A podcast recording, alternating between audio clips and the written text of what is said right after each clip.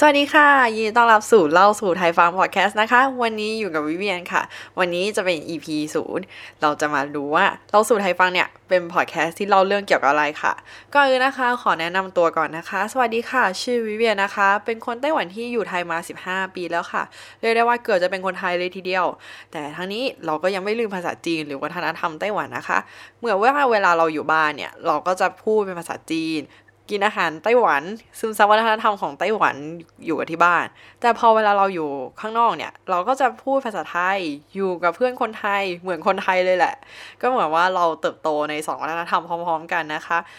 ก็เลยนะคะเราก็จะมาพูดถึงที่มาของเล่าสู่ไทยฟัง คือด้วยความที่เพื่อนเนี่ยเป็นคนไทย ส่วนใหญ่ก็เพื่อนก็รอบๆตัวก็เป็นคนไทยหมดเลย พอรู้ว่าเราเป็นคนไต้หวันก็จะรู้สึกแบบเอ้ยแปลกใหม่ ไม่เคยเจอเพื่อนที่แบบ เออเป็นคนไต้หวันแท้ๆเนาะเหมือนว่าแบบเป็นเพื่อนที่มาแลกเปลี่ยนอะไรอย่างนี้ แต่คือเราก็อยู่กับเขาเติบโตมาด้วยกันเลย เพื่อนก็จะมีคำถามแปลกๆแบบเออเนี่ย ที่ไต้หวันเป็นยังไงหรอสำหรับคนที่ไม่เคยไปนะหรือแบบที่ไต้หวันเนี่ยชานมไข่มุกเนี่ยแบบเขาฮิตกันขนาดนั้นเลยเหรอ หรือว่าแบบ เออเขากินกันทุกมื้อกินเป็นแบบชีวิตจิตใจเลยหรือเปล่าอะไรอย่างนี้ แล้วก็จะมีแบบคำถามแบบต่างๆ จนถึงแบบการเมืองแบบลึกลงประวัติศาสตร์เลยก็ว่าได้ มันก็เลยทำให้เราคิดว่า เออโอเค คือเพื่อนมาถามเยอะขนาดเนี้ยเราก็เลยเกิดความคิดว่า เออโอเค เราจะมาเล่าเรื่องราวต่างๆ ของไต้หวันเนี่ย ให้เพื่อนคนไทยฟัง ก็เลยเกิดเป็นเล่าสู่ไทยฟังพอดแคสต์ที่ท่านผู้ฟังฟังอยู่นะคะ คือนอกจากว่าเราจะเล่าเรื่องต่างๆ ของไต้หวัน ให้เพื่อนคนไทยฟังแล้วเนี่ย ในตอนท้ายของเรื่องเราจะมีการสอนภาษาจีนเล็กๆน้อยๆให้ทุกคนฟังด้วย อาจจะเป็นแบบการทักทายการสื่อสารภาษาจีนด้วยกันแบบเป็นภาษาจีนอะไรอย่างนี้ หรือเป็นแนะนำชื่ออาหารไต้หวันให้ท่านผู้ฟังได้รู้จักด้วย แล้วก็ความพิเศษของพอดแคสต์ของเราเนี่ย ก็คือเราจะเล่าเป็น 2 ภาษานะคะ ในส่วนของภาษาไทยก็คือเล่าสู่ไทยฟัง จะมีอีก part หนึ่งก็คือจะเป็นภาษาจีนนะคะ ก็จะเป็น我跟你說จะเป็นการเล่าวัฒนธรรมของคนไทยเนี่ยให้กับผู้ชมที่มีภาษาแม่หรือเป็นคนไต้หวันฟัง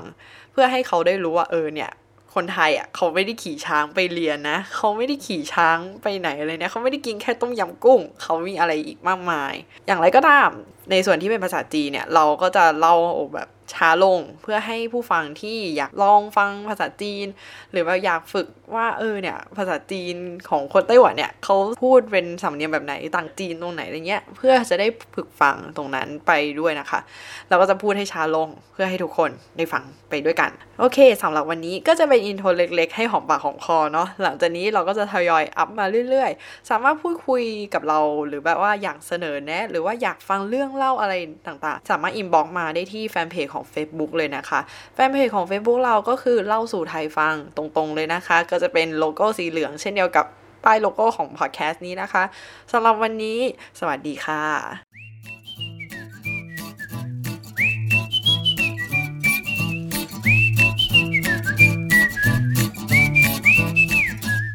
Hello，大家好，欢迎收听我跟你说 Podcast。 今天呢是我第一次来讲这个 Podcast，所以会有点紧张。而今天呢刚好是 EP 零，所以我们要来介绍说，我跟你说这个 Podcast 到底在讲什么，而它的来源是什么呢？好我先来。自我介绍一下，我叫 Vivian，你也可以叫我中文的小名叫妮妮。我目前呢是在泰国待了十五年的台湾人了，应该算是老泰国了这样。所以呢，呃，这个 podcast 的来源就是说呢，就是常常会回去台湾跟泰国这样子，就是两边都会有朋友这样。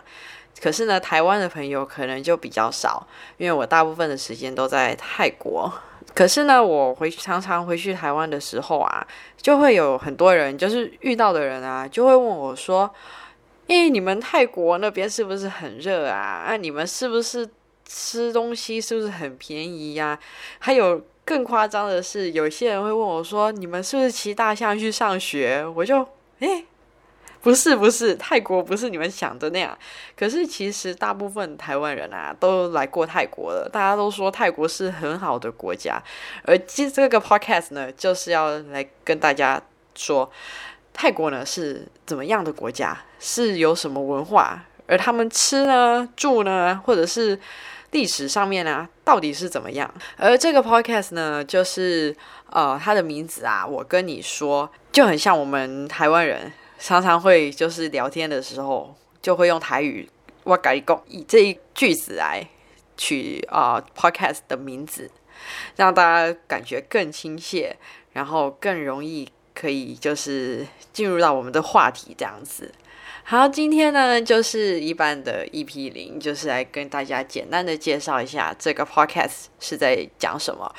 呃，因为为了让泰国的朋友或者是想学习中文听力的朋友能够用这个 Podcast 啊来练习他们的听力，所以呢，在下集的中文的部分啊，我会讲的比较慢一点。让要想要学习中文听力的朋友可以试着听我到底在讲什么。好，今天呢就简单的大家介绍，这样到这里为止。记得呢，如果有什么问题或者是有什么建议的话，可以进我的 Facebook 的粉丝专业，叫做我跟你说 Podcast，是一个黄色的图案的。好，记得帮我按赞哦。好，今天就跟大家先在这里说再见喽，拜拜。